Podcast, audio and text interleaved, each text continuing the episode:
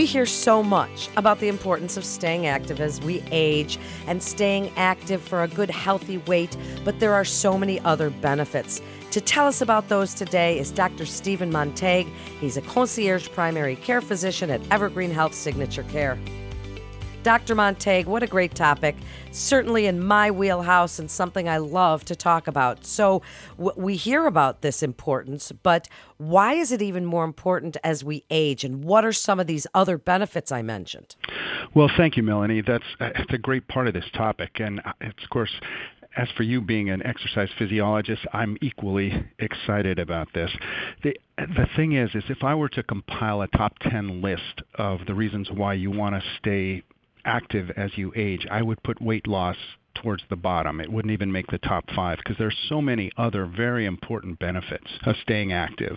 Multiple studies have confirmed that if you take a group of older people and you break them down into exercisers and the non-exercisers and you study them over say a 10 year period all cause mortality is decreased in that group of exercisers. That means that death by all causes is less in the exercising group than in the non exercising group. Not to mention the risk of decreased cardiovascular disease, stroke, and certain kinds of cancer such as breast and uh, colon and lung cancer. So there's a, a lot of good reasons other than maintaining a healthy weight to exercise as you age. Well, I couldn't have said it better myself. And as as you pointed out, there are so many other benefits. How do you help your patients, Dr. Montague? What tips and ideas? People are probably always asking you for motivational ideas. How can I get started? How can I keep motivated? That seems to be the hardest thing for everyone. Well, it, it certainly is, yes. And probably uh, the first thing I usually share with them, Melanie, is that of all the people that begin exercising and stay exercising, about 75% of those people do it at the beginning of their day. That's oftentimes the last part of our day where we have control. You know, you, you go on about your day, and then oftentimes you're at the beck and call of other people, or if you're still working, you go to work, and then you completely lose control of your day. So, for, for people who I want to continue exercising, uh, I say start out by doing it at the beginning of your day when you still have control. I agree with you 100%. The dropout rate later in the day is so much more. So so give us some more of them. Well, so then at that point we try to personalize this and it's important to find out what what motivates a given person. It might be that maybe they want to try and keep up with their grandkids. They want to have the endurance that's required to take their kids to Disneyland or go for a walk in the park or just even pick up grandchildren. Um, what motivates them? Oftentimes, people really enjoy music. With me, as a former musician, uh, music, I, I'm always listening to music when I'm exercising. Or the other thing are all these books on tape now. You can just learn so much as you kind and kind of multitask as you uh, listen to books on tape while you exercise. Or oftentimes people enjoy listening to newscasts and do it do it while you're exercising certainly if you're doing cardiovascular uh, work and you're going for a walk on the trail or you're on a treadmill or whatever, it's really easy to be listening to a book or listening to a newscast or just enjoying great music. Other people enjoy getting out in nature, and that's the thing that that really turns them on to exercise and keeps them going. But I find um, rewards are very helpful. You know, we're all even older people are basically just big kids, and having that kind of reward really helps perpetuate the whole exercise thing. And sometimes it can be just minor rewards. I was talking to a lady who um, we were trying to get her to exercise, and finally she just on her own found this Fitbit. And every once in a while, the Fitbit, if she walked for a certain amount of steps, the Fitbit would tell her, say, for instance, that she's crossed the Sahara Desert or whatever. The number of steps she took and would be taken would be enough to get her across the Sahara. Or now, five years later, she's walked around the world actually because she gets these little uh, messages from her Fitbit of, of these little reward messages of how far she's walked and how well she's done with her exercise program.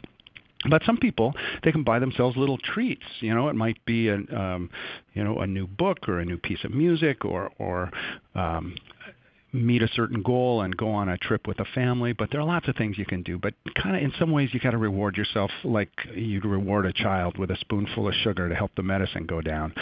But the other thing, of course, is hopefully the medicine's not bad to begin with. You find a good form of exercise that you really enjoy, and it might be swimming, or it might be hiking, or it might be dancing. You know, in our concierge practice, we try to do things to encourage our patients to exercise. We have a full-time yoga teacher on staff. She teaches two yoga classes for our patients. Um, we have a health and wellness coach who has master's levels training in both exercise physiology and nutrition, so she can help.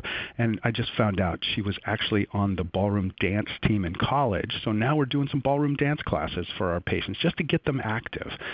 Um, the other thing we do to just keep them going, and any medical practice can do this, is we have once a month we have this walk with your doc thing where anybody who wants to can come and meet me and my partner, and we just go for a half hour walk it could be on a trail, it could be anything, but just encouraging people to get up and get moving. As we all know, sitting is the new smoking.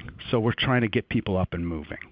How wonderful everything that you've said. I couldn't agree more. I love books on tape. That's a fantastic way to keep walking. Really, it just, you, you, get immersed in a book like Harry Potter is amazing. And you can walk for so long. And I also love Walk with a Doc because that does give your patients that chance to walk with you and converse. And what a great program that you've got going, Dr. Montague.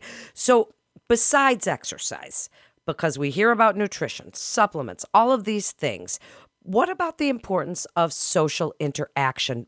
As people age, they can get lonely. Kids move away, grandkids live far. But in this day and age, there's Facebook and Instagram and all these things. Do we get the same benefit from those social interactions online? I wish I could give you some research to um, give you a definitive answer on that, and I can't. I, I'm so I have to preface this by saying what I'm about to say probably I couldn't give you scientific uh, backup for, but my my personal opinion after 27 years of practice is that um, it's not the same. Um, you you lose a lot when you're looking at, at someone's Facebook post, first of all, it's not in real time. Second of all, it's tough to get all the inflections. When you and I talk, at least I can pick up on the tone of your voice and I can get added meaning by what you say and the pregnant pauses between words and all those kinds of things. And if we're talking face to face, I get even a ton more information about how I think you're feeling and, and how, how I feel you're thinking about certain things. I can look at your facial expressions and you just don't get that with social media. I think it's a poor substitute for socialization. You know, and socialization, of course, is another good. Uh, I don't want to beat a dead horse here, but another way to get back to motivation. You know, some people really like to do their exercise in groups, and you can get the benefit benefit of that socialization as well as your exercise when you find a team of people that exercise together.